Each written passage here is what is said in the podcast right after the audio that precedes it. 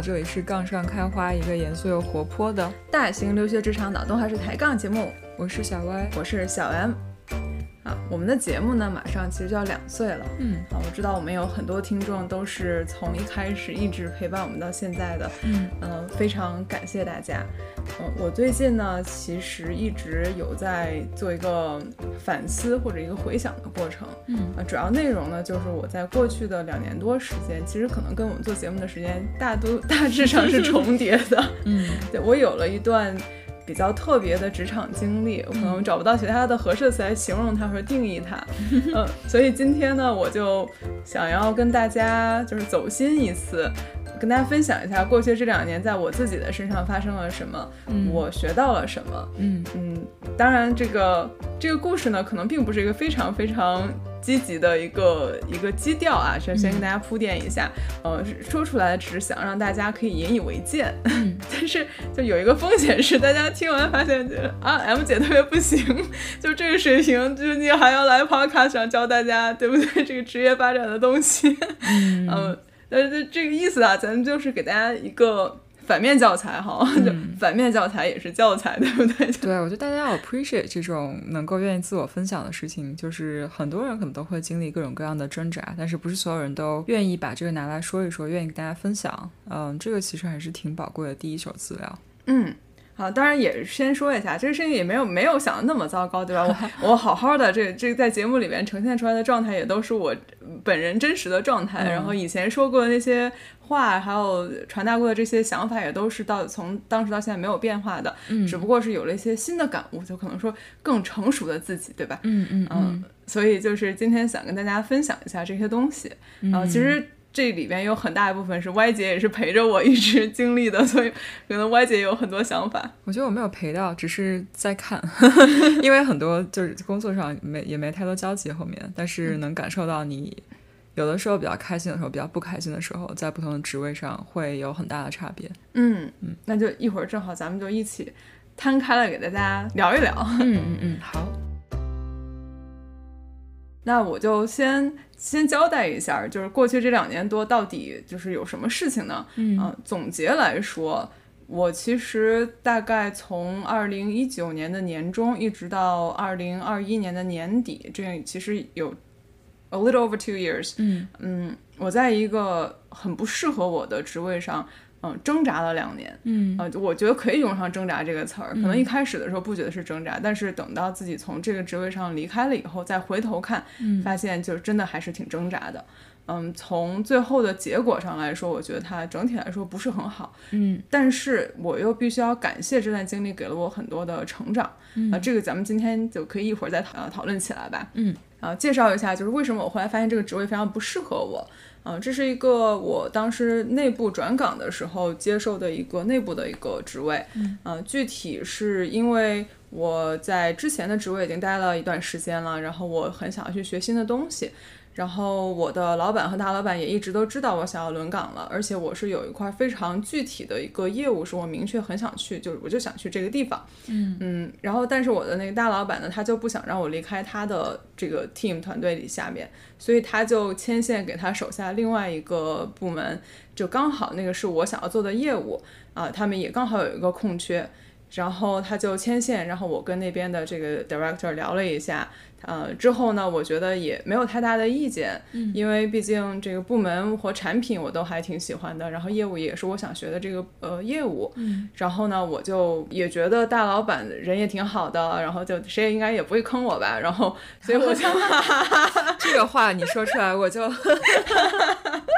对，但没没有坑我，没有坑我，这这咱们这个大家不会主观上想要坑你，但是可能会知道有个坑，但不拦着你。对对对对，细说细说一会儿。嗯，所以反正就是我高高兴兴的就就去了啊，然后啊，我现在呢就回头看，我当时可能犯的第一个大的错误就是我在去之前并没有真的做足了功课去了解当时这个职位的它的职责和它的一个呃资源配置。嗯那第第一个事情就是我对那块业务呢，是我非常想去学的这块业务，但是我对它的了解不是非常的深入，也不是也不够全面。就虽然大家都是做这块业务，但它底下细分的东西还挺多不一样的东西的。嗯，然后我没有了解到我具体要去做的这个职位，它的嗯具体职能和它的。难点、要点、工作量、重要性，就这些东西，我当时是没有一个非常精确的一个估算的，嗯，以至于后来我到了那个岗位以后，发现有很多事情是我一开始没有想到的。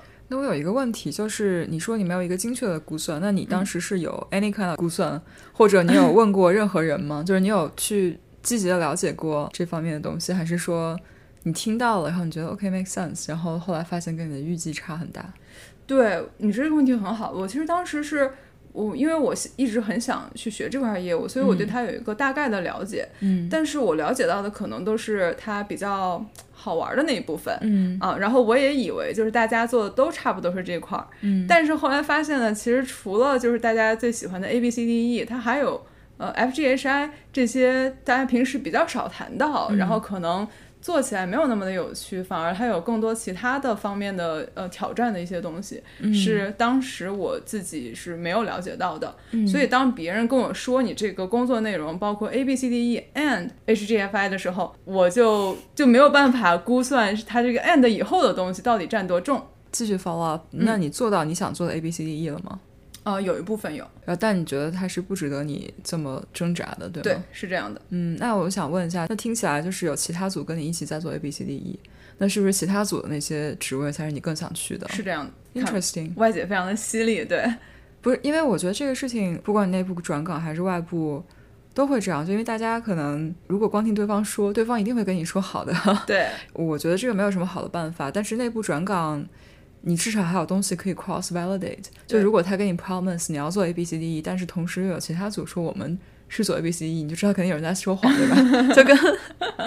就跟玩游戏一样，你这两个人这个身份有冲突啊，那你肯定会有什么问题？对对对。所以就这个还挺 tricky 的。公司内部就像你刚刚说，你觉得你肯定不会坑我吧？我觉得大家心里面有这样想法都是很正常，但是 我觉得我。工作好几年也看到过很多，就是他也不是故意坑你，他只是告诉你部分的事实，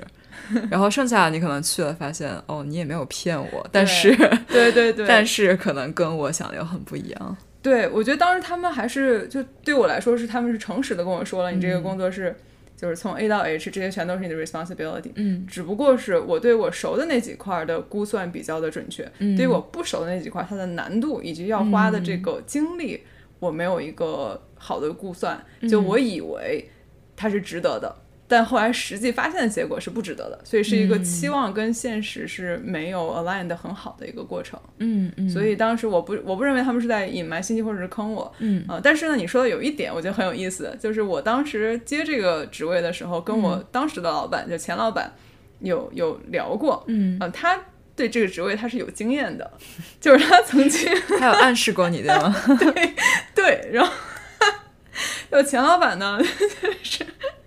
他他后来就是他是我的 mentor，就之后一直我们俩也是保持联系的。我去之前他就跟我语重心长的说过很多个 tips，嗯，因为他自己之前是管过这个职位的，嗯，所以他知道这个职位的一些难点和要点。但是他也没有办法说的特别的具体，而且我觉得他他当时可能也比较难办，因为是他我在他老板的牵线下去了另外一个人手底下，然后他可能也觉得能把这件事情促成 overall 是一件好的事情，而因为如果我觉得 OK，如果这个是我想做的事情的话，他也不想要拦着我去追求什么东西，嗯。嗯，但是所以他给了我很多语重心长的 tips，以及在过在之后的两年过程中一直在给我就是 mentorship，呃，所以我非常非常的感谢他，这边有很多的。经验还有今天我们谈到的一些 lessons learned 都是，其实一开始他告诉我，但是他当时一开始跟我说的时候，我听不懂，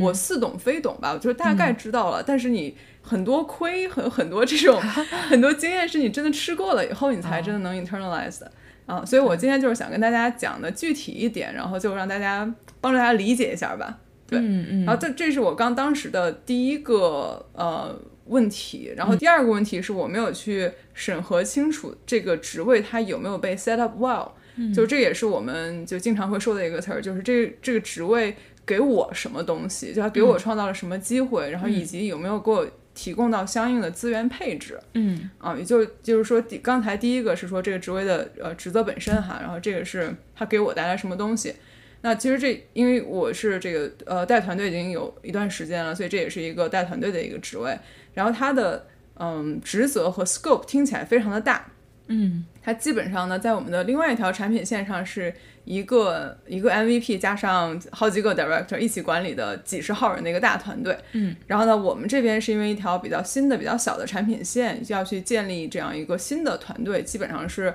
就 mirror 了那边的 responsibilities。嗯、当时我去之前，它基本上是只有一个 analyst 加几个 headcount，然后还有一个 tech team。然后人数上呢，就跟对面就跟其他的产品线上的这个相应的团队来说呢，就少了很多吧。然后层级上你也可以看到，就是层级也少了很多。嗯，就这个逻辑，当时就大家认为是我们的产品线比较小，所以我们这边团队整体来说比较精简。然后其次是我们可以去跟这个另外一条产品线去共享很多的资源。嗯，呃，就我当时呢，竟然就没有觉得有有问题，但竟然觉得这个逻辑 OK。嗯，而且我还觉得就是我有机会去。定义这个团队的架构，然后慢慢的去建立我的团队，而且去呃为我的团队设计出来我的 agenda，设计出来我的目标。就我我觉得我将来可以做大做强，都是挺好的事情。就我还觉得是一个很好的 stretch opportunity。嗯，然后但是后来呢，我就发现它不是这回事儿啊。就是首先从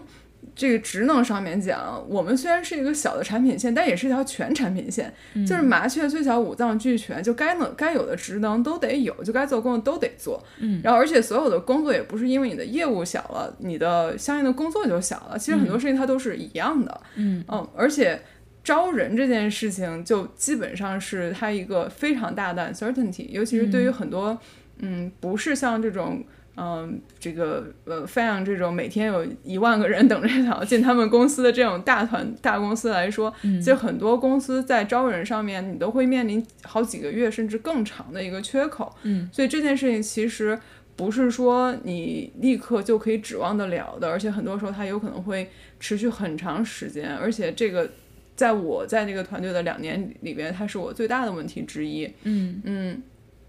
所以基本上呢，就是总结一下来说，我当时就是就是像像某位学长说的，就是太年轻太简单，对吧？Sometimes naive。我反思了以后，就是当时如果再给我机会重新去评估，或者是我现在去评估一个新的岗位的话，这两点我一定要弄清楚。嗯嗯，就是 lessons learned，就是你第一你在换组的时候，你要 shop around，你要要多谈几个组，要多比较一下职位，多跟人聊啊。然后另外呢，就可以给大家说的是。当时我接的这个职位，这个职位其实在我接他之前已经空了大概有半年了，嗯。啊，就是他们已经试图找这个找人来接这个职位，已经找了半年，但没有找到，嗯。所以就如果一般来说啊，一个职位在内部找半年找不来人接的话，可能也不是什么香饽饽的职位，就虽然有点不一定。其实这个就是第二点，我自己是有一些想法，所以我觉得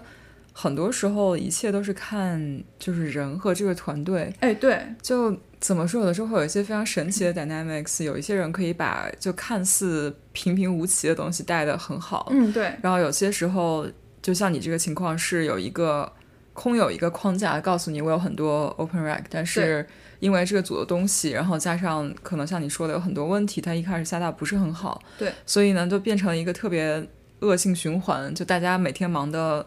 没忙不过来，然后大家也不会特别开心。那你从外面招人，内部转组，大家一听这组好像也很累、也很忙，然后根本就没有人愿意来。对就有很多这种奇怪的情况。对，是的确，当时就是这样的一个情况吧。嗯，这是我在这个岗位上遇到第一个困难，就是严重的缺人。嗯那一开始的时候是没有 headcount，就是 headcount 是不够的。嗯因为我的当时的老板，就新老板和大老板，他其实没有意识到这一块儿的复杂程度。就像我刚才说的，就他们一开始想象中这个团队，因为我们的业务量比较小，所以这个团队可以更精简。嗯但其实事情不是这样的。那那我去了以后呢，我嗯就发现，就你你指望一个人去身兼数职，或者说甚至还美其名曰说是一个 stretch opportunity，这个其实是非常的不好的一件事情，对于这个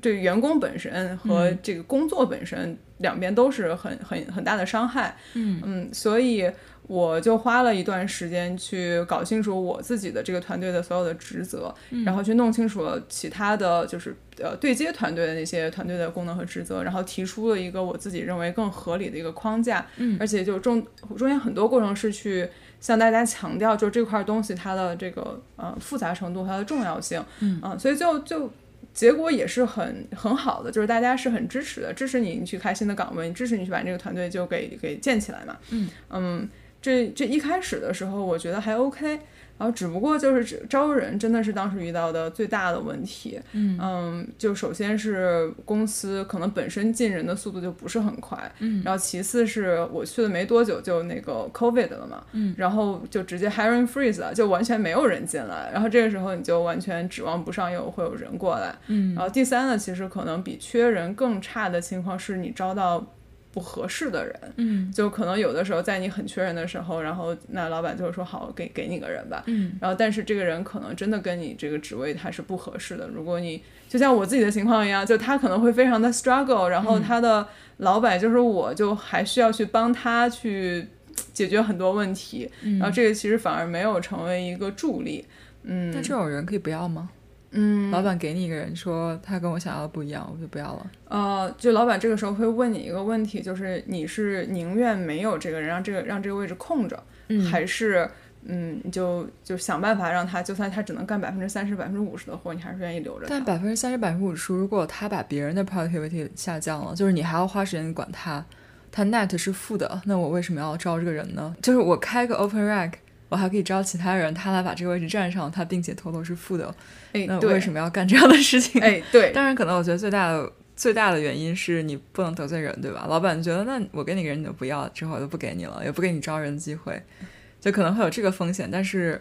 我之前在团队上见到过有些人过来，就是你没有办法让他做任何有意义的 contribution，嗯因为你还要让其他人去帮助他，然后整体是给团队降低了很多的效率。那后面跟大老板聊了之后，大老板说你就给他点，让他觉得自己在做事情的事情，就是不要把任何 actual work 给他。对，因为你给他 actual work，你还就是他会影响其他人的进度，他不只是自己做的慢，对 就你整个项目要等他。那这然后，但是他一时半会儿送神送不走的话，你就、嗯你让他觉得自己在学东西，在做事情就可以了。嗯，我觉得这个问题就是，我觉得是我过过去两年中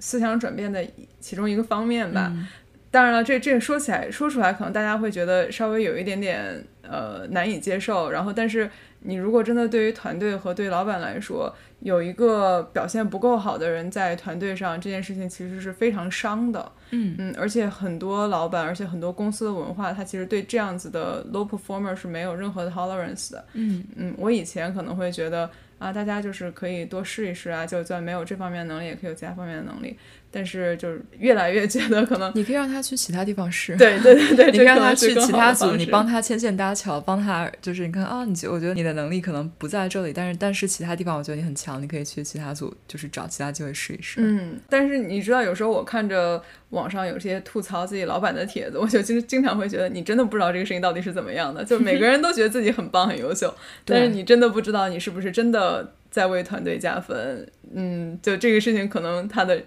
在在另外有在世界上另外一个版本在那里。我就觉得这个情况难道不是公司应该的考评系统和反馈机制给大家得到的信息吗？就是如果是一个比较有效的，它不只是为了确定你的年终奖，嗯它应该是有一个及时的 feedback，就大家不应该只是为了当好人，嗯就是如果他真的这么不能行，那同事给他的 feedback 和老板给他的 feedback 里面应该有吧，总不能大家都在夸啊你真的很棒，与此同时就觉得说其实这这个我们团队真的要不了这个人，你说的都是理想情况，我觉得嗯就有两种情况哈，一种是。嗯，他的 performance 真的差到所有人都可以可见，嗯那这种我觉得是没有任何的回呃可变余地的，就是非常的明确。那还有一种就是他可能百分之七十 OK，但是有百分之三十不 OK，、这百分之三十可能伤到了这百分之七十。嗯，那这种听起来你 net 完之后还有百分之四十，就不是我们刚刚说的那种。那会拉拉垮整个团队，哦，它但不一定，的存在会让是负的这种。但不一定。万一这百分之三十是特别重要的百分之三十，或者是它可能就是说从金钱上不一定特别重要，但是从其他一些意义上，比如说，嗯，大老板非常非常的注重这百分之三十，嗯，然后它实际上的价值百分之三十，哎，对，就应该是一个 weighted，它是一个很神奇的一个东西，就是有很多人他他并不是说一个非常差的一个 talent，嗯，但他可能真的只是 misfit，嗯，那那但这种就更应该早点告诉他了，对，是这样，就你把它放在这里，就让一个让一个。这种正方形变成一个圆的样子，大家都很痛苦的。嗯，是这样。就包括自己，如果在一个位置上很不开心，也应该早点就换地方。对，嗯，没错，的确是这样。Anyways，嗯，我当时的第一个问题就在缺人这一块儿，最后导致的结果就是因为所有的工作职责。里边有很多是不能 drop 的一些球，嗯，然后所以呢，就整个人就开始被摊饼，然后就一直在往外扯，然后就把你自己的面积摊得越来越大，这样你试图去 cover everything，嗯，而且在没有招到人的时候，那就是我自己要去 fill in 这个 gap 嘛，然后以及让我组上已经有的人去帮忙去 fill in 这个 gap，嗯，然后最后的结果就是我自己非常的累，然后我组上被要求去 fill 这些 gap 的人也非常的累。我有一个问题，就是你觉得被 stress super thin 这件事情跟你当时自己认为这是一个很好的 stretch opportunity 有没有关系？就是因为哦，没有关系，不是一个方向的 stretch。我换一个方法问这个问题，嗯，你觉得这些的所有的这些不能放下的工作都是合理的吗？你有没有想过 push back，或者说我就是没有人做，你不可能让。三个人去干十个人的活，这件事情不 make sense。你有没有试过 negotiate 或 push back 很多？就是虽然说我知道 business 有很多 keep the lights on 的事情，就你真的是不能停，但是也没有这种让大家一个人干好几人的活，干很长时间的这样的事情。因为我刚刚在想，我之前遇到过这样的事情，就是我认为 OK，这对我来说是一个好的 development opportunity。所以在有很多很多需求的时候，我有时候觉得啊，那我要不要再？撑一下，就正好展示一下我的能力。只要我还可以，我就再多承担一点，多做一点。但是后面有一天，我突然觉得这个这个不对啊，就是说白了，我没有那么大能力，我不应该拿这么多需求。然后那 push back 其实就告诉对方，这不是我职责范围内的事情，我不应该做这个。嗯。然后这件事情反而会让你自己轻松很多，就你不用去 stretch 成这个样子。而且大家其实。很多时候你不 push back，他要给你再来一点，因为觉得你还可以啊。嗯。然后，但是你 push back 的时候，其实他很虚的，就他也知道你做不了，他只是要找人帮他做。然后你不 push back，就就你这儿了。嗯。因为其他人他也没有问，我真的遇到过这样的情况，所以我现在学到了一点，可能我觉得你在这里应该有提到，就是 resource 和需求的 balance 是非常重要的。嗯。然后作为一个 leader，可能真的这个特别重要，当然很难，我知道，因为你之前这个职位它很重要。真的是让整个 business 运行的一个一个职位，就很多时候可能不是我说我没有 resource 做就不做的事情，但是还是对我刚刚就在想，因为我自己有类似的这样的经历。对，我觉得你说的很对，嗯，我就先说第一件事情，就是先说这个所谓的 stretch，嗯，就跟我们一开始想的 stretch opportunity 是不是一件事儿哈？跟大跟大家澄清，就是所谓的这个 stretch，它其实有两个方向的 stretch，一个就是横向的，或者是在你现在这个层次上一直不停的把你拉宽、拉宽、拉宽、拉宽，这个其实对你的能力上是没有拔高的，就是你一直在不不停的用反复的同样的东西去，只不过是去做了更多的事情。我觉得这个我也不一定认同。虽然说你能力上在做同样的事情，但是你的 efficiency 在变高，对吧？就是你理论上讲是这样。对，然后我觉得这个大多数时候没有这样好的事情。大多数的时候，你就是你就是被被给了更更多的工作量，而且就没有给到你更多让你展示其他能力的机会。我我只是在想这个事情，因为我有过大概类似的 discussion，就是你不能说所有东西都等待其他的外部条件都非常的。成熟的时候，就比如说，如果作为一个 IC，你之前能够 parallel process 两个项目，你现在可以同时 lead 三到四个，那这个可能是一个横向，刚刚你说的一个横向的拓展。但是其实这个非常非常需要各方面能力，嗯，需要你 stakeholder management，需要你 project management，需要你各方面沟通，可能有一些需要你如何 push back，如何去做 resource planning。嗯，我觉得这个还是有一些些，但是可能不是你想要的，就是可能跟你想要自己非常非常有意识的去。发展的技能不一样，对，但是我觉得这其中也有，就是你要硬说的话，也有一些技能，肯定有啊，肯定有。对。我只想说，就是可能另外一个我来的时候的 expectation 是一种更纵向的一个嗯。stretch，就是你可以往上面再去 reach 一些你之前没有机会得到的锻炼机会，嗯。嗯，就这个是我可能一开始我想的，然后它其实可能可能会有一个主要的一个分别在于。前一种这种横向的，你你当然可以得到锻炼，你这个 multi multitasking 的能力，你的 overall project management，然后这些东西你都可以得到很多的锻炼。嗯。但第一，它它不是最快的锻炼你这些东西的方式；第二，它也不一定真的就是你最感兴趣的这种锻炼，嗯，就对，不是不是在锻炼你最感兴趣的技能吧，算是，嗯啊，然后第三就是它不一定，你不一定碰到老板真的赏识，就是如果老板认可你的话是 OK 的，但是有的时候老板觉得啊，他就是可以做很多这样的事情，但是还是 A 还是没有没有达到下一个了。刚才你说到第二点，就是有没有尝试过去 push back，、就是这么多的 responsibility，嗯、我觉得其实郑姐在当你这个团队严重缺人的时候，郑姐就是你不应该做 everything。嗯嗯，当时就是之前我前老板给我的建议也是，他知道我我非常缺人，因为这个组从他在的时候就非常的缺人，一直到我在的时候也非常的缺人。嗯，他说就这这解决方案就是你就是应该 let things fail。我刚刚就在想这个事情，就是如果是我的话，我就是索性开天窗，索性就让让这个球掉了，嗯，因为我就是你要十个人兜住底，我现在就三个人，对我就是接不住。对然后而且如果你一直很辛苦的在接，他就觉得哦你还能再撑一撑，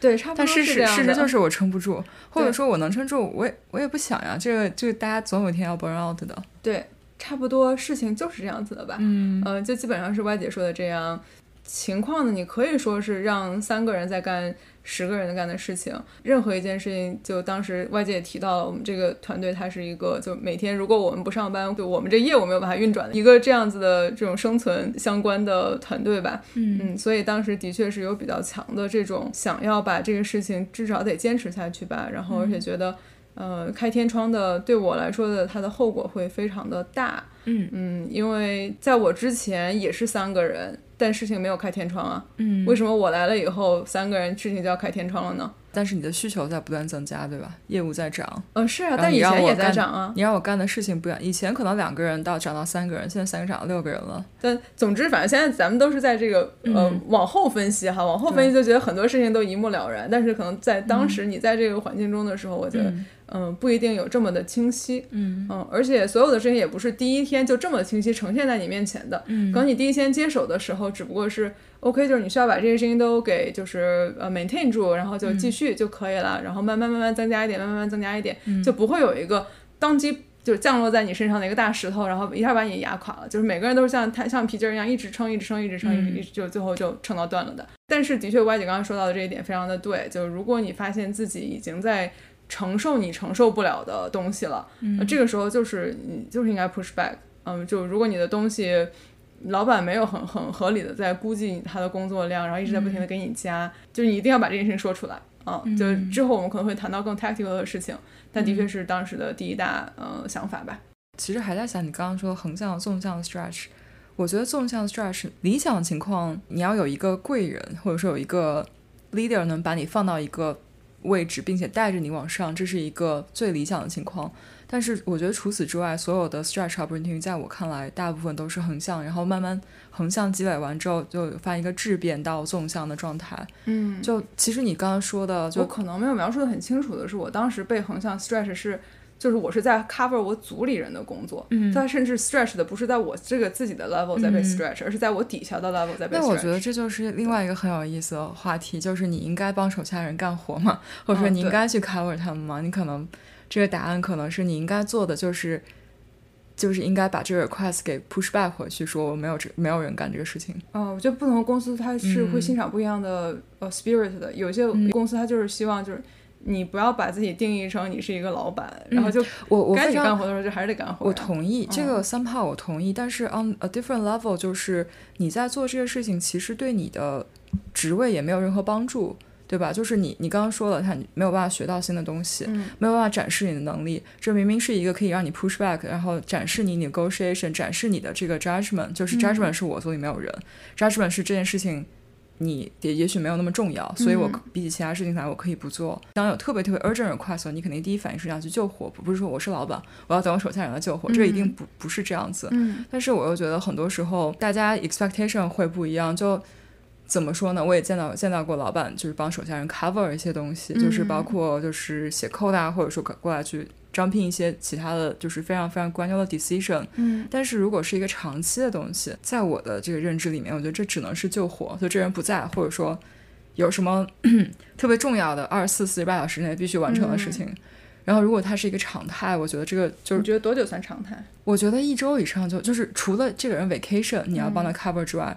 我觉得就是如果你是 day to day 你都要 cover 这个这个事情，就就有点奇怪了。那假如你是老板，你组上有一个人，然后这人突然离职了，那这个时候他的工作是不做了吗？这个时候就是有好几个方式，我觉得就如果你不会，嗯你自己做一定不是最有效的。如果我恰好我之前会，那么我可以来暂时 cover 一下，同时招人。那么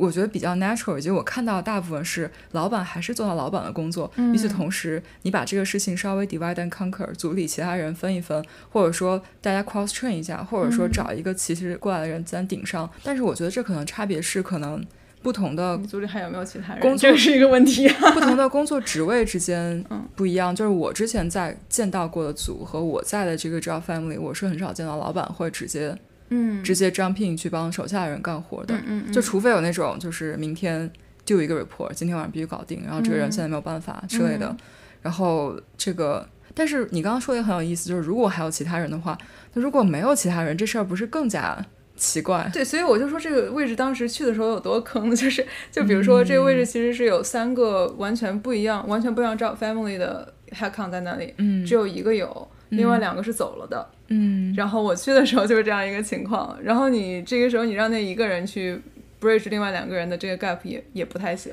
我觉得这个事情听起来就感觉，哎，感觉你也是不你也是是不是经历了很多。是，不是又回到了第一个问题，就是我没有去真的了解的那么细致，因为就就第一是大家认为这两个位置的 backfill 不会需要那么长时间，大家认为就可能比如说几个星期最多了，然后而且呃就实话实说，如果我到了一个新的 team，我先去干几个星期的 hands on 的东西，我去 ramp up 一下，我觉得我可以接受，嗯。啊、然后当然这个期望是几个星期以内就能把那两个位置给 fill 上，嗯。啊、而且那两块都是非常 critical 的，就是没有任何一个可以可以 fail 的。嗯。然后所以就，嗯、对，然后当时的期望值肯定是放的是比较高了的。嗯然后后来呢，的确花招人花了比想象中要更长的时间，然后。嗯，就当时想的其他的一些 contingency plan，最后也没有 work out。就比如说，嗯比如说其中有一个是一个 product manager 的 role，就是说能不能暂时让一个 scrum master 过来 stretch 一下，然后或者是暂时让一个比如说 tech lead 是出来稍微先先怎么样一下，然后这些这些最后也都各种各样的 plan，就是试过很多，最后也没有 work。啊、总之来说啊，就是呃这。当时的一些心酸不是很想回忆，但是但是的确就是很多像歪姐说的，就是嗯不是很推荐的，有事情有很多，但是每个人的 preference 很很不一样哈，然后就大家可能还是需要找到你这个位置最该做的事情，你去解决这个位置上最该解决的问题，然后谨谨防这种你认为是你间隔一个两个星期，最后突然间变成了一个两个月，甚至比一个两个月更长的这些事情。这个真的是一个很有意思的谈话。在我上一份工作，有一段时间去了一个非常新的组，然后这个组有很多很多 white space problem，非常有意思。然后我自己也很喜欢其中很多事情。然后当时也有很多新的挑战和新的机会。嗯，有一段时间我就觉得我被 stretch 的非常难受，就因为这个项目可以做很多有意思的东西，然后它铺得很开。嗯，那同时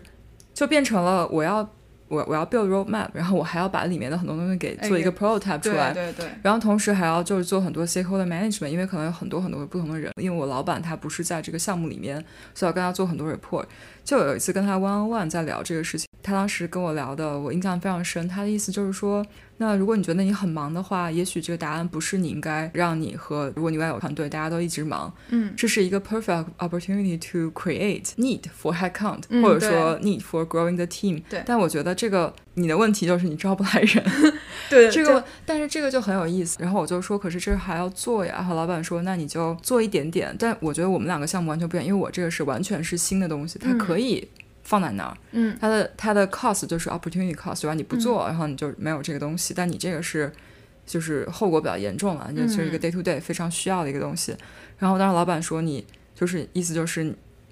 就是我就是需要人呀，那我、你你告诉我吧，那我就现在一个人，然后有三个东西，你你挑一个让我做，嗯然后我是不可能把你全做完的，嗯然后就我觉得这个方式就当时让我觉得非常的有趣，因为我自己当时的 struggle 就是我觉得我白天要开一天会，然后有的时候晚上需要加班把事情做一做，但我觉得还我做的还不够，因为还有很多很多东西可以做，很有意思。后面就变成了说 OK，就可能你作为一个 leader，想法就真的是完全不一样，然后就可能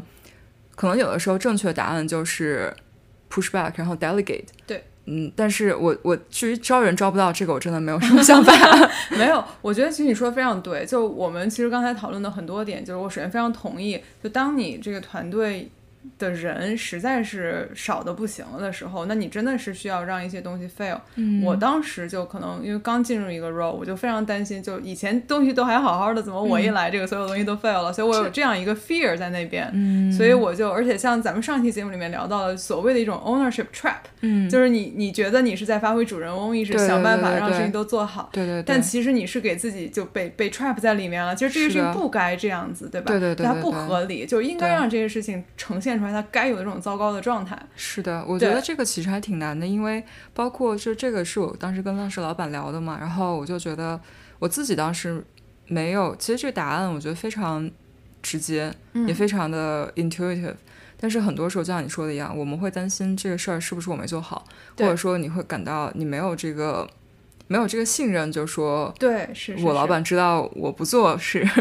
是不是我能力的问题？这种情况，这还这还挺难的。我觉得就是站在外边往回看，或者站在站在后面往回看，这些答案都比较的变得比较清晰。但可能这也是我们都有过相似经历以后学到的。然后，所以今天听到节目的同学们，你 赚到！我跟你讲。赚到，但是希望大家都不要有这种情况。对，就是你以后就是如果看到了苗头，你就赶赶快就知道，现在这个 Y 姐、M 姐已经教过了这题。对对对对对。那接下来我再说说我在这个岗位上遇到第二个困难。嗯。那第二个困难呢，你可以简单的理解为呢，就是这个老板哈，就是首先我来了呢，一个月以后，我老板他他走了，他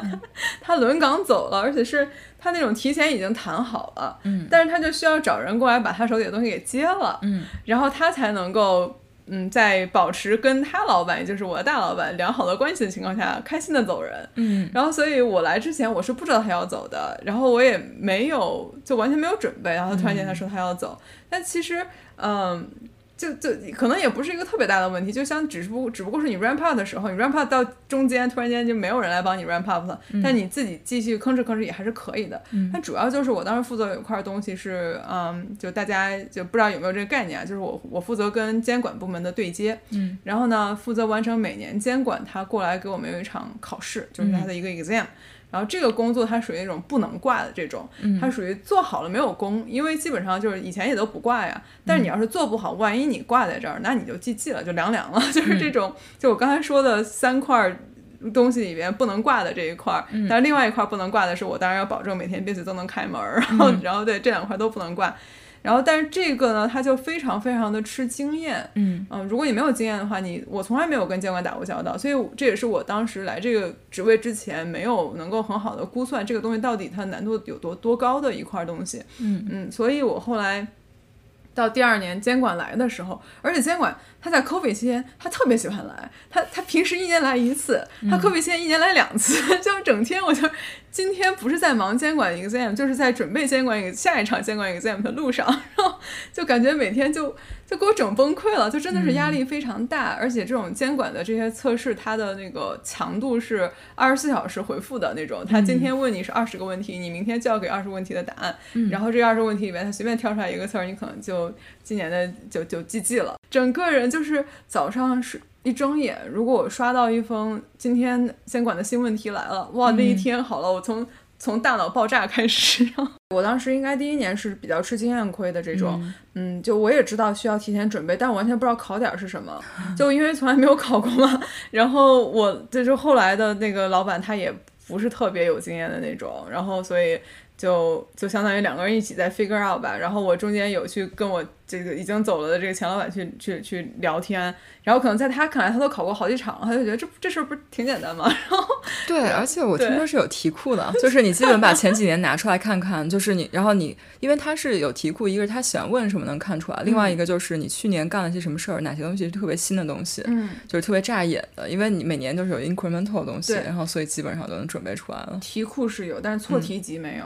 哦，这个是咱们需咱们公司需要，就是咱咱这个以前公司啊需要进步的地方，就每年考考。了什么是有，但是你以前在准备的过程中以及考试过程中错在哪儿了，这个事情需要再好好的准备一下。我们好像没怎么错过，我印象里面。那是因为在准备的过程中发现了很多错题。嗯，对，是。嗯然后，anyway，这其实后来我这个不是他一年来两回嘛，等到等到他来第二回、第三回的时候，就已经有数很多了。就是他主要是一开始给我整了一个非常崩溃，就是又缺人又有一个非常棘手的东西吧。嗯啊，这是第二块。然后其实这个刚才我有提到另外一个方面，就是老板有没有认识到你的工作的重要性和难点这块。嗯嗯，就我觉得这个是每个人需要谨慎的去或者是实时去衡量的。嗯嗯，你应该要得到足够的从老板那边得到足够的 support。就算老板说认为是在给你什么所谓的 stretch opportunity，那他也应该认认识到你工作的重要性和给到你相应的支持和呃认可，这些东西都是大家需要去经常 assess 的。嗯，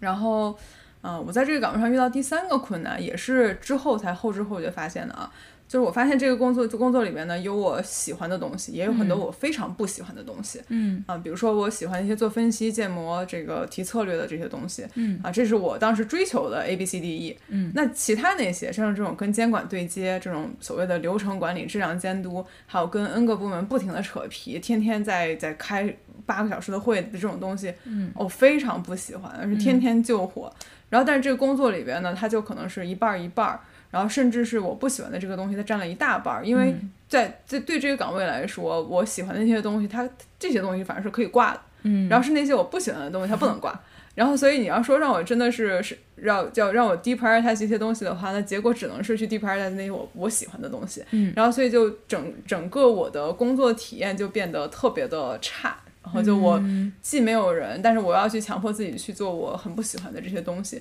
而且这些东西在我第一次做的时候，其实我对它并没有特别的好的概念，我并不知道我会不喜欢它，所以甚至可以说是我是开了一个盲盒，然后里面有我喜欢的 A B C D E，然后有一些其他新的东西，嗯，但我就就是经历过了以后才发现不喜欢。嗯，所以这个，嗯，可能也是大家以后在找你下一份工作或者是换换岗位的时候，你需要去评估，就是这个里面的成分到底是多少多少。嗯嗯，然后你这些不喜欢的东西能不能接受？然后，嗯，这个这个可能是一个啊 lessons learned 啊。然后呢，在最后就是刚才说的，就我觉得整个这个团队和他这个工作的重要性没有得到足够的认可。嗯嗯，比如说。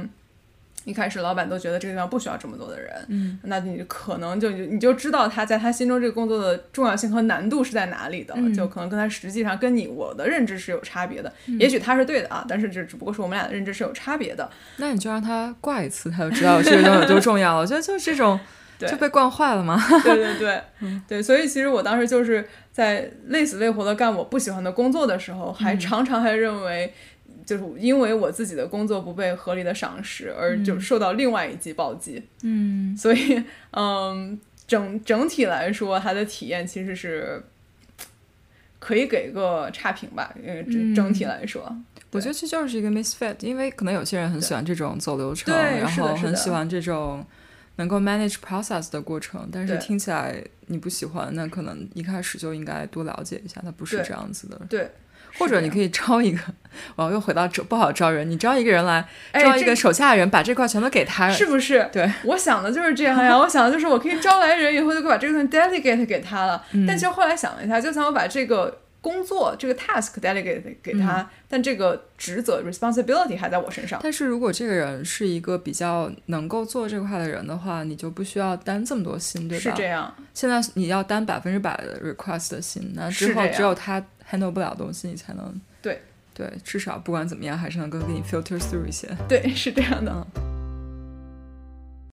我们刚刚聊了这么多，感觉真的也是聊了很多苦水。对，那我就有一个问题了，你为什么不换组？为什么不走？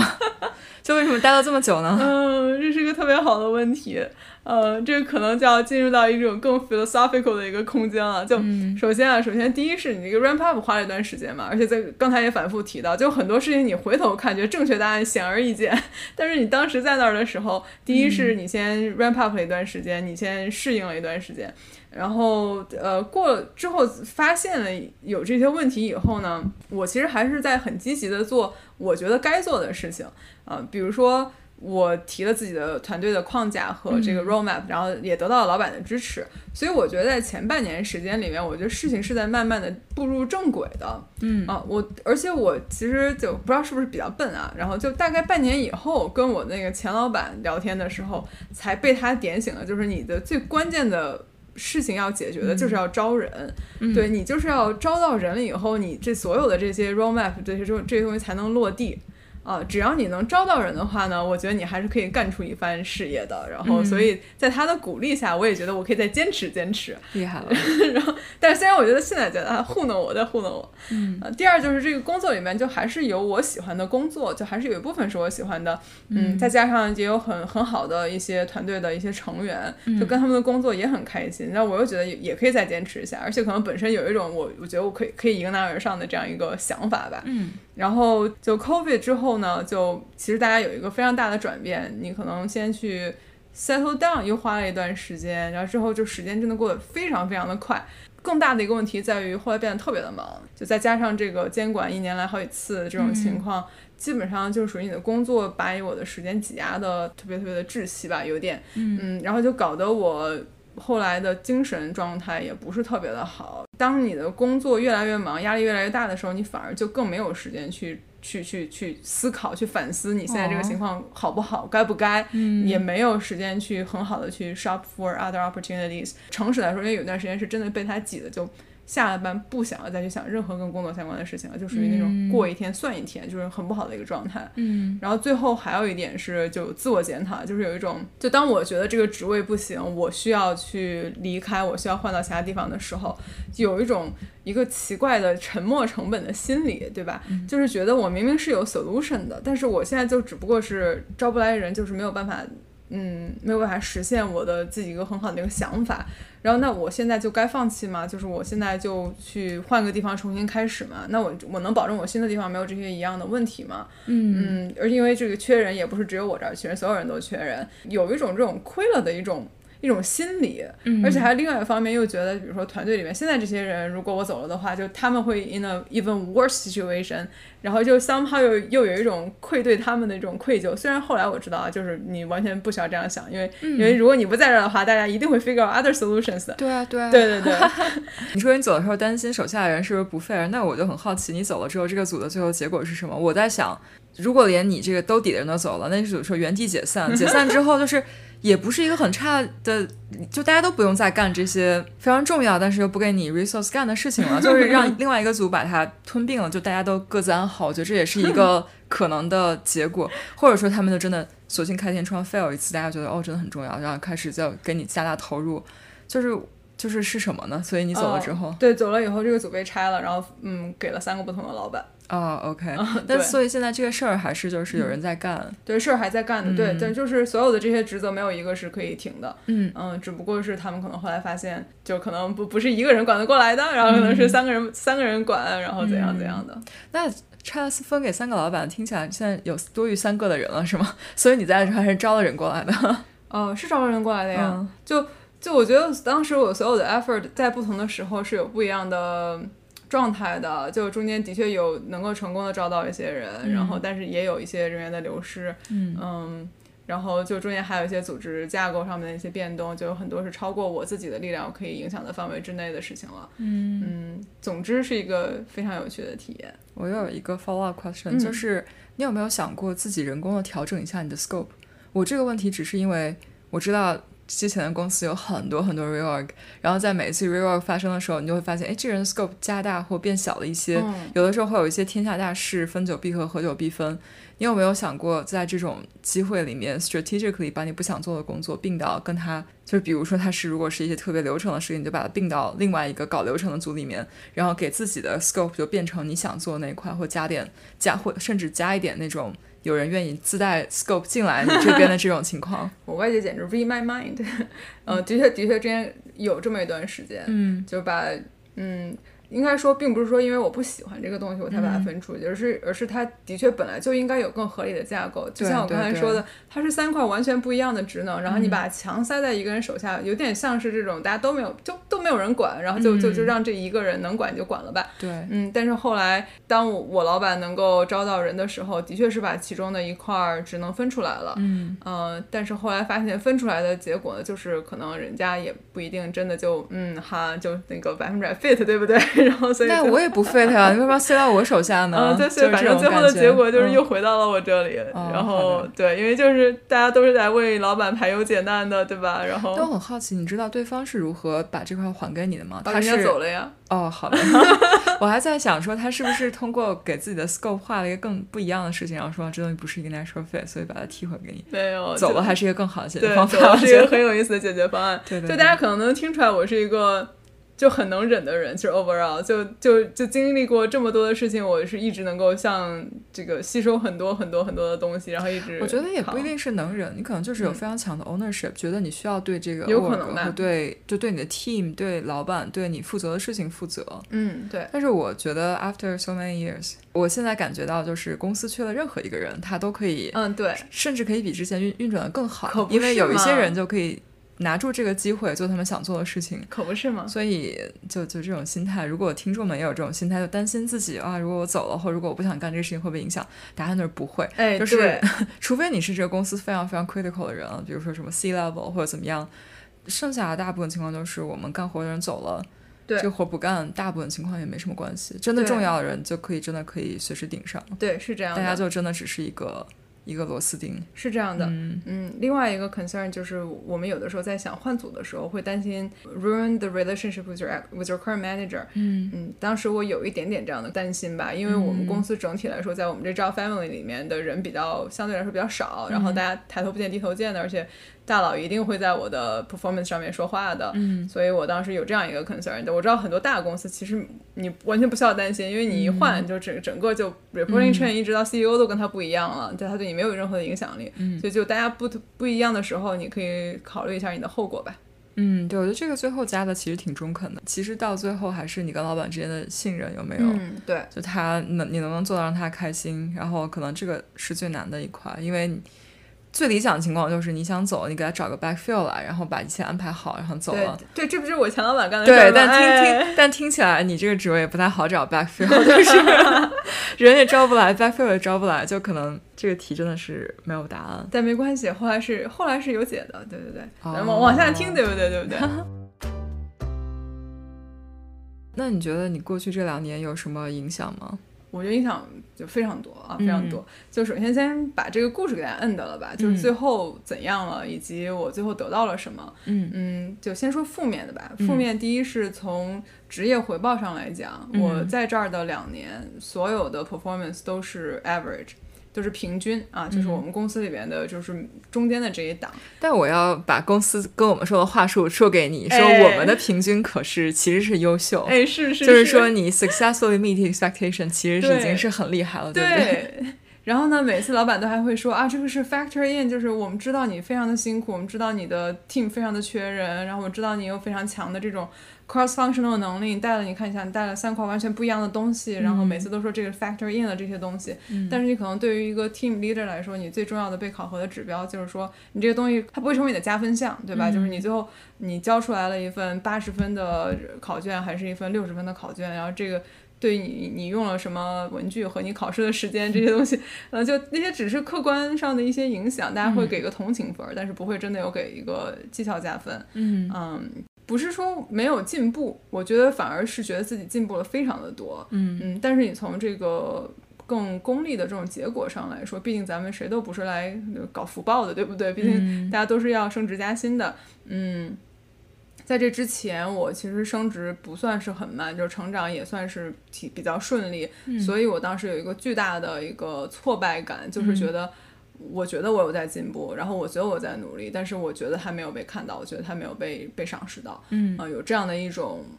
呃挫折挫败感吧，嗯。嗯，然后这是第一块儿，然后第二块儿的话，从心情和这个精神状态上来说，嗯。我当时的压力非常的大，嗯而且是越来越大，而且是我一开始自己没有意识到自己压力有在一个非常紧绷的一个状态。那嗯一方面肯定是因为工作多，然后又觉得所有的事情不能 drop，又觉得自己明明有个 solution，但是就是没有办法去推进我的 solution，然后就而且提前享受到这种九九六的福报，然后嗯、就是。而且在另外一个方面是，当时自己其实已经被 burn out 了，但是没有意识到自己被 burn out。而且当我的情绪的承受能力开始变差的时候，在这个时候我再去做这种非常紧绷的，像这种监管的 exam 这种事情，还有跟其他 team 扯皮的这些东西的时候，啊，整个简直是一点就炸。就、我记得当时有段时间，我基本上是每天都需要过来跟 Y 姐抱头痛哭一场。其实所谓的抱头痛哭，就只不过是我会开完一个会，然后出来就跟 Y 姐说。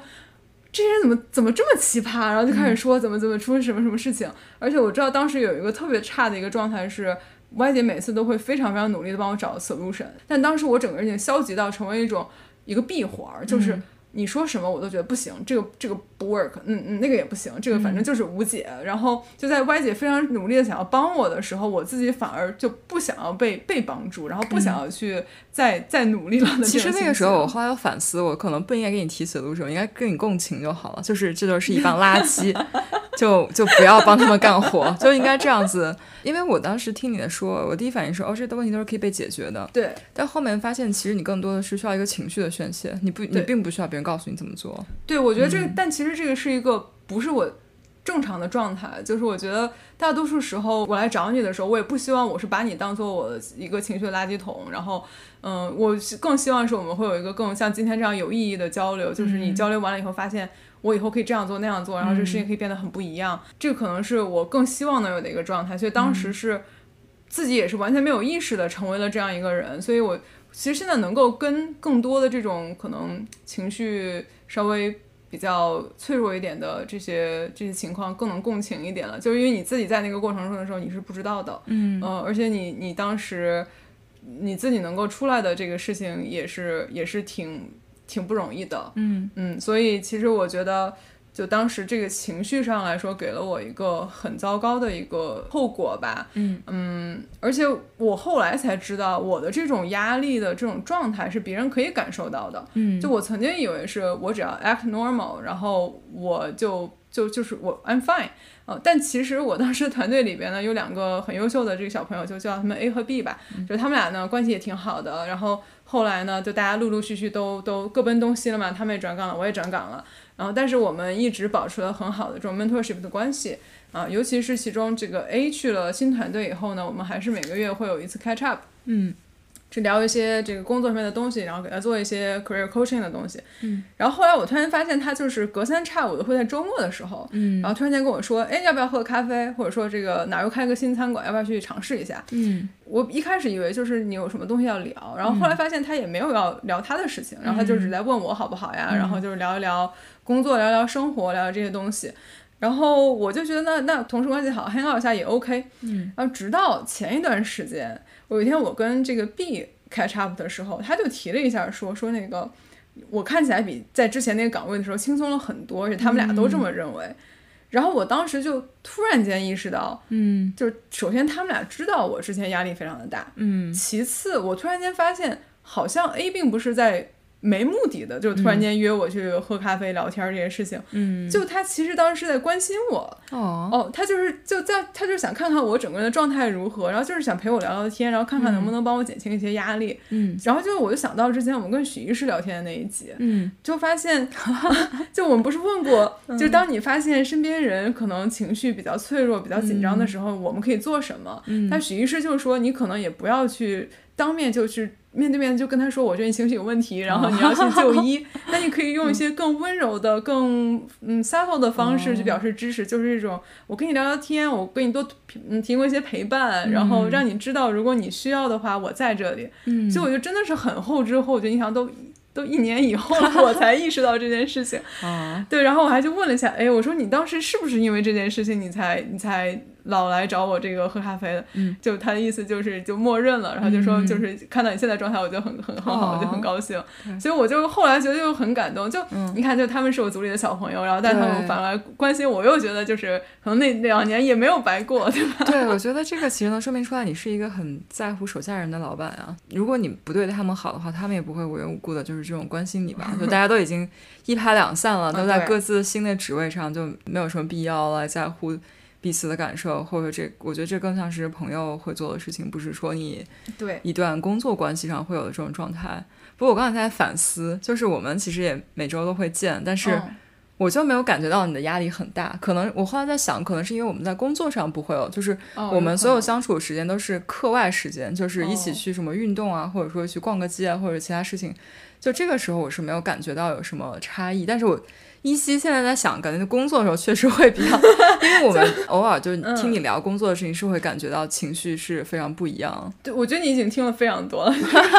但是我就没有像 A 小朋友一样觉得说，OK，我应该再多花一点时间关心你一下。没有，可是你平时我们俩会做的事情就已经是在给我解压了。就我觉得我当时能够保持一个还 OK 撑得下去的状态，其实已经好吧，好吧，你在。就就假装是这样吧。但我觉得，感谢你，就是其实你比你想的要坚强很多。可能要好一点点，对，嗯嗯。不过就是后来中间有一个转折的是，就是突然间有一天我照了一下镜子，然后发现自己在镜子里面变得变丑了。这好像是我每天的状态。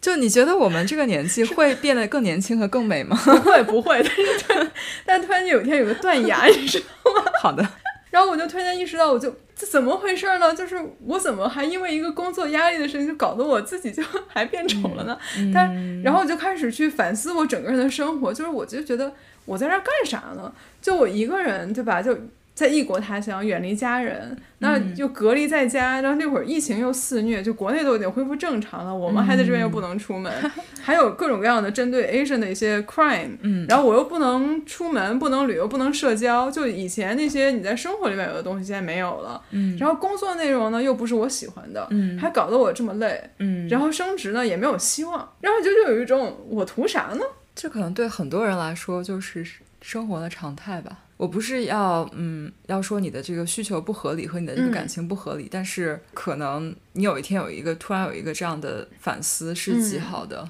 反正当时就主要是想的是一个人远离他乡。Versus everything else 这样的一个 trade off，就当时可能当你情绪脆弱到一个极点的时候，就开始变得特别想家，嗯，然后就觉得我都已经两年三年没有回家了，然后就家里人怎么样，就我上次看到我妈的时候长什么样，然后下次看到我妈的时候会长什么样，嗯，然后是不是乡音未改鬓鬓毛衰的这种，当时我就开始思考是不是应该回国，然后我就接触了一些国内的一些职位，然后呢。这个时候就是一个非常 interesting 的一个一个 timing，就是我在接触国内的职位的时候，公司内部也有其他的岗位来找我，嗯，然后美国这边也有一个其他公司的猎头来找我，然后我就想说，OK 啊，我可以去接触一下，然后呢，所以就在某一个时期，在我情绪很焦虑的时候，嗯嗯，我有一个国内的 offer，然后一个公司内部转岗的一个 offer，然后还有一个美国这边外边的一个 offer，嗯，然后呢，就突然间就需要在这个时候，我要插一句，听起来你的工作也不是很累。就是没有你没有你描述的那么就那么重要，你还有时间面试了这么多男。哦，那不是啊，你你要想中国的这边的面试时间都是几个点儿，对吧？就是那会儿就搞得也非常的那个啥。行行，继续，我只是我只我只是在想啊，就是时间都是海绵里的水，嗯，你看可以挤出来的，对吧？然后反正当时就是在一个非常奇怪的一个精神和时间点下，我就反而需要做一个。生活方式的一个选择，嗯，就我要不要回国，然后以及我要不要离开现在这家公司，嗯。嗯，然后反而把我的焦虑呢推到了最最高点，嗯。嗯，那个时候我就开始。失眠，然后就晚上躺几个小时睡不着觉，然后早上又会在八九点钟自己醒过来，然后每天晚上睡觉前的最后一个想法是我到底该怎么选，然后每天早上睁眼的第一个想法也是我到底该怎么选，然后我记得我当时跟你拉着你反复聊天，反复聊天，然后拉着我家人跟我反复聊天，拉着我就是所有我很信任的朋友，我都可能反复聊天，我就在想说我到底应该怎么选，而且有的时候在你纠结的时候，就甚至。一睁眼或者一闭眼就会有一个想法，就是我我要裸辞，我坚持不下去了，我先、我先把所有的事情按一个暂停键，嗯。然后我先去把所有的事情整理一下，我、嗯。我再继续行不行？嗯，然后对，因为就当时你给我就 Y 姐是第一受害人，我其实你可以直接休个假，休个长假，就是不一定要裸辞。对，然后就当时 timing 也特别差，就 是嗯。刚好又碰上了最后一次监管考试，然后就而且是跟老板就提过我想要我想换组了，当时老板提的条件也是，那你能不能把最后一次的监管的 exam 给做完？嗯。然后就 again 就是咱咱们就不要重复说我这个 ownership 这个这个问题了啊，就是这个事情可能并并不需要我来做，嗯、然后但是我就当时整个人是在一种非常焦虑加紧张的一个状态，就感觉自己马上就要做出来一个影响一生的决定，嗯，然后就很希望这个时候。不管是谁，就是开一个千里眼，我要看看未来的十年以后我的状态也好，反正就告诉我我该怎么做就 OK 了。我当时就是一种非常盲目找不到答案的一个状态，嗯。然后就对整个人的情绪呢，其实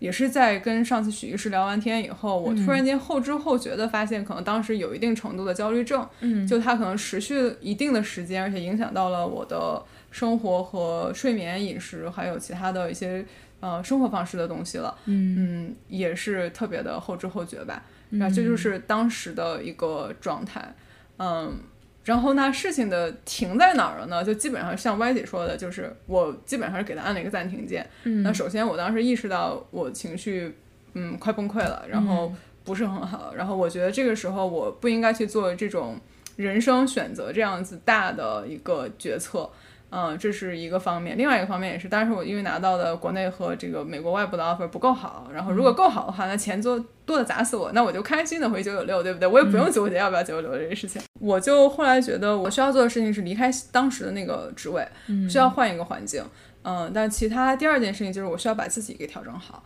嗯，然后这是我当时觉得最重要的两件事情。那其他的一些所谓的更大的这种人生的选择上面这些东西，我觉得可以放一放。然后当时的所谓拿到那些 offer 就错过了，我也觉得不可惜。然后嗯所以后来我就把那些 offer 都拒了，然后接了内部转岗的这个职位，所以来到了我现在的这个团队。嗯然后第二件事儿就是我的确是给自己放了一个假，然后我的确我是又撑了一段时间，然后撑到了把那次的监管的 exam 做完了，然后来新组报了个到，然后稍微 ramp up 了一下，然后到年底的时候把攒了三年的假期都给用了，嗯然后基本上去年十二月份上了两天班，对，非常的非常的开心。然后在这个休了几几个星期的假以后呢，我。呃，就是也非常感谢家人和朋友的陪伴。嗯、另外一个想法可能就是之前的弦儿绷得太紧了，两年休了一次假，就是咱们去西西雅图的那一次。嗯在这种高压的环境下，你还不休息的话，就真的是会会有问题。嗯嗯，所以后来的后来呢，等我休完假回来，我又来了新的团队，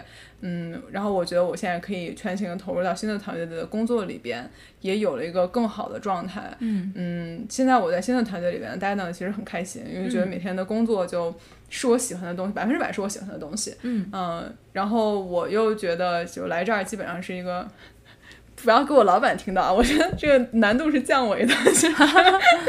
就是跟之前那个很 challenging 的地方比，然后我现在的职位我真的没有没有没有 complain，就是也不缺人，然后做的东西也很喜欢，嗯。然后这这所有的这些我都觉得都很好，然后所以每天都可以以一个很好、很健康、很很积极的状态去上班，然后包括我跟新老板聊天的时候，他我还提到说，我说我在这个现在这个职位，我觉得非常的高兴，然后他说我注意到你非常喜欢笑，但是我不知道这个是 average 状态还是好的状态，我说、我说这个是我正常的状态，但是可能之前我在一个 below average 的状态，然后、对，所以现在是在这样的一个状态吧，嗯嗯嗯。但刚才说的这些可能都是比较负面的一些一些最后的东西，嗯。但其实我觉得它是一个巨大的成长，嗯。而且对我来说有很多积极的东西。嗯。嗯，首先我觉得如果要给这两年定个调儿的话，嗯。呃，我不后悔去接过这个 role，、嗯。但是我后悔的事情是在这儿待的时间太长，以至于它影响到了我的情绪健康，嗯。以至以至于它让工作就是 bleed 到我的生活里边了，这是我很不想要的东西那。我就很好奇，你回头看这两年有没有一个 perfect timing？有。老子撤了，对一年、嗯一年。一年的时候，对，嗯，我觉得一年是我前六个月的时候，相当于是 figure things out，嗯。再给自己六个月的时间去 give another try，嗯。嗯，或者是如果我前老板啊，就是那个嗯语重心长的，可能想要劝我不要来的人，他待了六个月，啊他六个月以后觉得他不想踹了，然后 然后对，但他可能比我 figure out 的速度快一些。我觉得第二年是把自己情绪 push 到一个 boundary 的一个关键。嗯，对我在这个 role 上，我觉得学到的东西，其实比如说，嗯，其实是这样说吧，就我的那个之前的 mentor 给我加油打气的时候。他就跟我说：“他说，当你在一个特别有挑战性的岗位，甚至是你遭遇挫折的时候，嗯，你如果能坚持过去了，嗯，你会得到比一直待在顺风顺水的环境里面学到更多的东西，而且之后你再去到其他的职位，你都会觉得是 so easy。我觉得他在糊弄我，对吧？然后，毕竟就是谁也不会没事儿就找罪受，对不对？对。但是后来其实想一想，就。我的职业生涯真的还很早啊，就我还要打工几十年呢。虽然这个事情想一想有点绝望，但是 但如果说我要认同“吃亏是福”这句话的话，我需要加两个限定条件。嗯，就第一个是早点吃亏是福。嗯，就我觉得年轻的时候积攒一些嗯挫折的经历，这样让自己就多成长，比你中年以后再重来这件事情可能还要呃是要好很多的，就是你的折。这个付出的成本要小很多，嗯，啊，第二是你真的要去反思啊，就是你要去从你失败的这些挫折的呃逆境里边去总结出来新的东西，你这样才能成长，不然你就是一直吃亏，一直吃亏，一直吃亏，然后这个就其实没有在成长，对吧？嗯，对，然后这个我觉得是是第一件事儿吧，嗯，然后第二个就是它真的是让我的那个工作能力和抗压能力是一个上好几个台台阶儿的那种，就毕竟那么多挑战也并不是白撑过去的，然后。就我到了新的 team 以后，真的觉得是怎么怎么这么轻松？就是原来还可以有这么快乐的工作吗？就 包括我那个两个小朋友也说，就是你换组以后，我们都觉得这个，就是难道有人换了组以后可以这么开心吗？我觉得非常有趣。但但其实很多东西都是因为我在上一个 role 里面被锻炼出来的。然后嗯。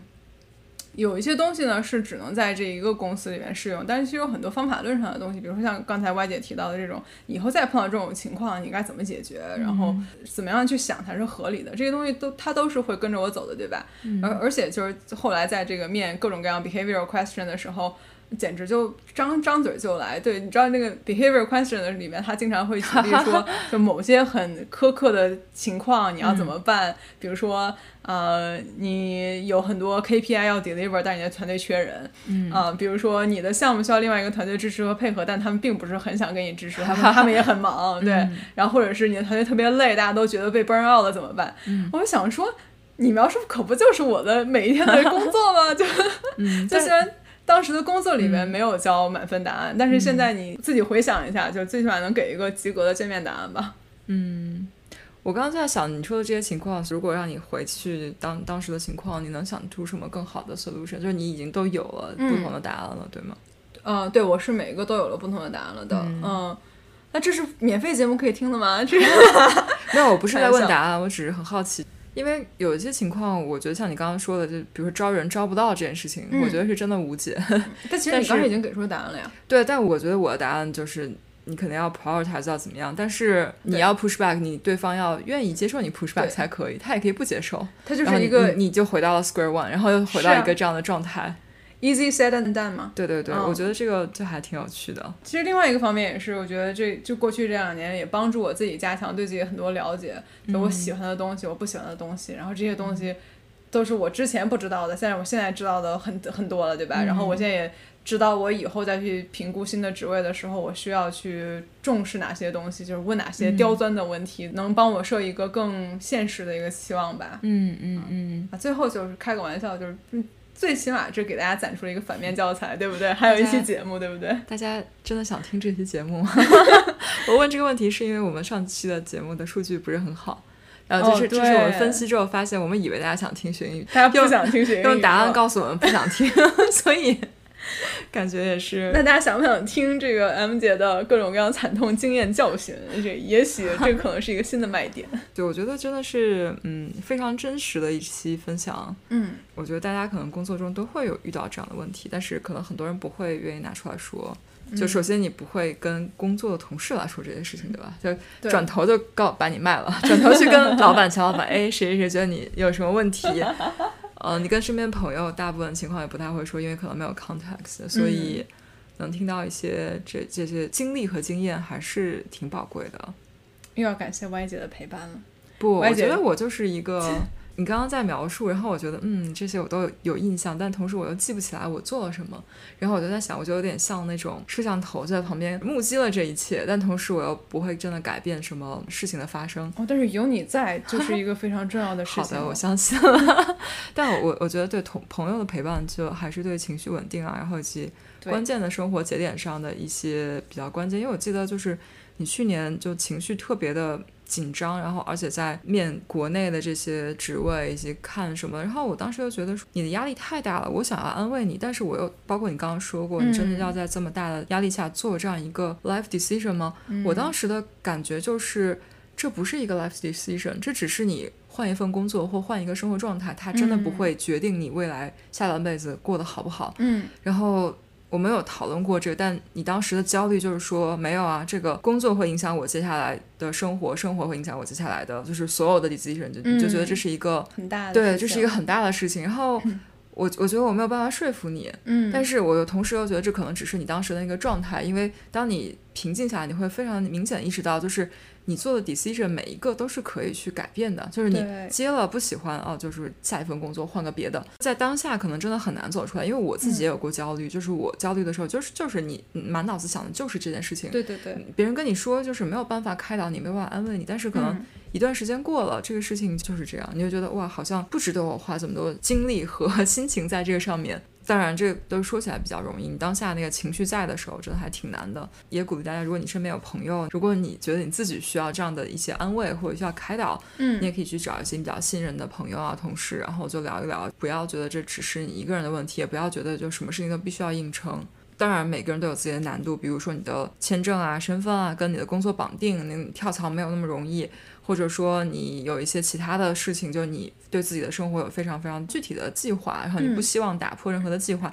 但是我觉得我们也一直在说，就是生活不是只有一个样子，然后很多条条框框你加上去，你你可以维持的时候，你就是 good for you，就是在你自己的铺的路上继续走下去。对。但是当你需要休息一下的时候，这个真的没有什么。做这个节目其实就是对我们两个人的也也是一个成长。我们也会聊，但是聊都是那种特别低调，就今天开个会不开心了，嗯，明天觉得哦老。老板在糊弄我，就是 这样的事情。但是，但是像今天这样的节目，就我们可以比较系统性的梳理。我刚才问了很多问题，然后我不是说真的要 challenge 你，而是因为我觉得我们可能在某一些阶段都会经历类似的问题。对。然后可能现在经这段经历过去了，你会觉得哦，这个答案好像不是那么难找到。对对对。但是你当时在那的时候，就真的还挺难的。然后可能就需要你有一些 support group。你有一些就比较为你好的老板，然后才能把这些事情给撑过去。是，嗯，其实 Y 姐刚才就是给了自己 too little credit，就其实过去的这。一年多吧，就重点是我我们住在一起以 后的这一这段时间，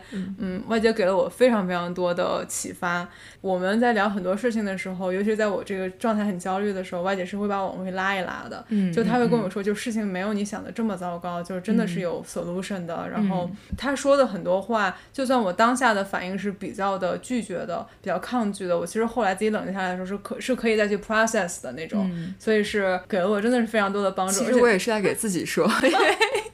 因为问题都是一样，比如说啊，我要回国吗？这个问题难道不是不是不是一样的吗？对啊，就就我觉得就是跟你说，同时也是跟自己说，就大家聊一聊，可能就会好一些。回到今天这个主题，嗯，很多时候你觉得这个工作做的不开心或不顺利，不是说你能力不行，可能就是一个 misfit。嗯，你要是的，大家想让你做的事情不是你自己想做的事情，或者你擅长的在这里得不到发挥，承认它。或者说跟你的老板有足够的 transparency，说我不喜欢，我不擅长，我不想做。我觉得这个事情不一定是件坏事。当然，每个公司的 tolerance 不一样。有些公司觉得我我招你来就是干这个的，不想干你走吧。然后那这时候你也要就是，如果能够承担后果再去做啊，不是说盲目的说我就是要做我最喜欢的事情。对，不要觉得是一个很失败或对自己能力的否定。对，因为每一个人都有自己发光的地方。那这里待的不开心，去其他地方换一下。我身边还有挺多朋友就是。换了工作之后会开心很多，或换了组以后会开心很多。嗯，虽然有些人会觉得你不够坚韧不拔，嗯，然后遇到困难就退缩了，但是我我觉得没有什么值得自己不开心，或者说觉得我不给不应该这样的。嗯，但是呢，这也是说给大家听的。我觉得我也会有很多时候就觉得，我觉得啊，那是不是我的问题？我再撑一下或者怎么样？就大家都会有来听听这一次，都会有这个情况。然后就是还是一个度吧，就是对，嗯，当你情绪比较好，或者生活就会轻比较轻松。我最近听了一个故事，呃，也是另外一个 podcast，然后里面就是说他跟家人的关系特别好，嗯，然后他的情绪真的是特别健康，所以他他说那段时间就是他出门如果有人。撞了他，有人骂他，或者工作上遇到什么不开心的事情，他的第一反应就是我不 care，因为我要下班，下班就可以回家跟家人来共享这样的好的时光。我当时听就觉得，嗯，很多时候你工作不开心啊，或者说其他事情做得不好，就是你的情绪有一个非常稳定的情绪，一个好的情绪能够让你的生活整体变得非常好，所以还是要关注一下，就是其他的方面。对，真的真的，这可能如果说我最后，嗯。给大家就是我总结出来的三件事儿吧，就这可能是其中最重要的一件事儿，就是工作是不值得你为他伤神、伤身、伤心的。嗯嗯，我懂，除非这是你自己的创业公司。对，是我觉得你要是 真的喜欢了，可以。除此之外，打工人我觉得没有对对对对对，就是我们压力和疲惫是你藏不住的，而且是那种你你越想藏它，它越有可能反噬一个大的。然后等它反噬一个大的时候，你可能会憋出一个大的问题来。嗯，所以非常要一定要非常关注自己的情绪健康。这可能已经是我们第二期节目里面单独聊到情绪健康的问题了。对，嗯，尤其是像我以前一直认为我是一个精神强大的人，能够做到不让工作依赖我的生活，但是后来发现不行。嗯嗯，第二个 take away 就是更 tactically，以后我再去评估一个新的职位的时候，我会看哪些事情。嗯啊，就第一要做的事情就是你要去好好的了解这个。就跟很多人聊天，然后聊聊这个工作的内容，然后我我要去评估三个方面，就是第一是工作内容我喜欢不喜欢，嗯。啊，这个我发现喜欢与不喜欢是已经成为我现在最 care 的事情了，是。对，就是所有画的饼都会落空，但是你要干的活儿它永远在那儿，嗯。嗯，所以这个这份工作呢，我之前这段经历告诉了我什么叫做你是 Cinderella 姐姐在试图穿那双水晶鞋的时候 脚有多疼，嗯。然后第二个就是职位能够带给你什么，就是他给你提供了什么样的机会，以及他所需要的这些资源配置会不会到位。嗯嗯，比如说他承诺给的人，然后给的预算，这很多跟大环境有关。嗯啊，hiring freeze 的时候，但是没没有任何的人进来。那还有一一块也跟你这个工作它的重要性和在这个公司里边它的核是不是核心，它有一个巨大的决定性在于。招来了人的话，会不会给到你们组？是的，这个还挺重要的。而且之前我们前公司真的非常明显，就有些组他就是能够一直有人。是，嗯，是，而且是不是说公司要偏心给他，是大家都想去。对对对，是这样子的。是，嗯。我第三个要考虑的是环境和这个人，你喜不喜欢？嗯，就是所谓的 culture fit。嗯啊，我当时没有这个问题，因为我是部门内部转的，我知道这个产品和这个大团队我都是喜欢的。嗯，但是你去到别的地方，很有可能会有这个问题，所以你在。面面试的时候，你要就很注意的去看这个事情。嗯，然后可能第三个希望大家最后拿走的 take away 就是很多时候解决问题，它有可能是解决问题，也有可能是解决自己。嗯啊，就是你意思有一个方案是解决自己，对不对？对。就刚才我提到了好几个最后的情况都是人走了，对。就我发现我跟他不 fit，然后我我尝试了，但是不行，那我走，对吧？然后就问题你你挺好，然后就换个人来解决，对不对？所以就只要让他最后不要变成是我跟这个问题的问题，然后两个解决一个都可以。不是你的问题，你就不需要解决了。这个 这个方法挺聪明的。嗯，那以上就是我可能今天想要跟大家分享的所有东西。哇，这这一期我觉得干货还是挺多的。我觉得可能怎么说呢？有一些刚刚步入职场的小朋友没有办法 relate。嗯，因为你还是职场新人的时候，大部分情况下你有一个 mentor，你有一个。不太会把你压榨特别惨的老板，然后你可能没有办法见到这么多复杂的情况。但是我我自己觉得，作为哦，当然我们俩之前是一个公司，所以很多很多故事都是可以看到、可以想象的。那不知道其他朋友们有没有这种类似的情况？但是希望可以给大家一些参考吧。最不济你情绪上有个参考也是可以。最后啊，因为我们这期节目的特殊性，然后。我就在节目上交代大家一句，我知道有很多在生活中和工作认识我的人也在听这个节目，嗯。啊，我今天所有的这些东西呢，你可以看到我的整个心态是很感恩的，我是很感恩最后的这个学习的成果。那这个经历呢，非常的挣扎，然后但是我不认为有任何一个人在这个过程中是是做了一个坏人，或者对我有一个什么样的事情，所以我不希望有任何的一个这种歪曲的信号被传递到我平时我身边工作的同事这边。嗯。嗯，所以希望大家能够帮我保护一下这个隐私，保护我放 M 姐，希望大家能够让我们这个节目还坚持下去啊，因为要不然就如果发一旦发现的话，可能明天就得下架，对不对？对，然后以后就再也听不到这么走心的分享了，对，没有，或许你们都失去 M 姐了。对，也许是这样的，对，M 姐就就老子走了，你们在这里把我的桥都给烧掉了，是不？是？就是解决不了你这个问题，我就解决我自己。对对对啊！你们都让他在公司没法好好做人的话，就就是换个公司嘛，又是一条好汉，这也没没什么关系。嗯，好嘞，那今天的时光过得其实还挺欢乐的，就挺欢乐，但是我觉得你是很勇敢，因为我觉得这样的故事在旁边看到，包括今天听你很多描述，都是还是很窒息的，就是这个情说不上，绪这个情绪，我觉得是还挺负面的，就当时的那个情绪，然后以及整个过程。但你今天在这边讲，它是带着一种学习、感恩，并且就是说，哇，它虽然不好，但是我还是从中有一些收获。然后今天把这些收获分享给大家，而不是一种抱怨或者说一种非常负面的指责的态度。所以我觉得这是一个非常积极的基调。然后也是再次感谢你，就这么强大，愿意 open up 跟大家来 share 这样的信息。哦，我也我也要再次感谢 Y 姐 帮我走过这段时间。就如果一年前我们来录这个的话，我肯定现在状态是不一样的，对吧？哭出来。对，嗯，对。Anyway，、一段商业互吹之后，我们还是要结束今天的这个节目。嗯对，嗯欢乐的时光到这里就结束了。希望大家不要有这样的 misfit 啊。对对对对，在大家下一次高高兴兴的找到自己的、嗯、合适的对合适的机会之前，祝大家生活都能杠上开花。节节高。「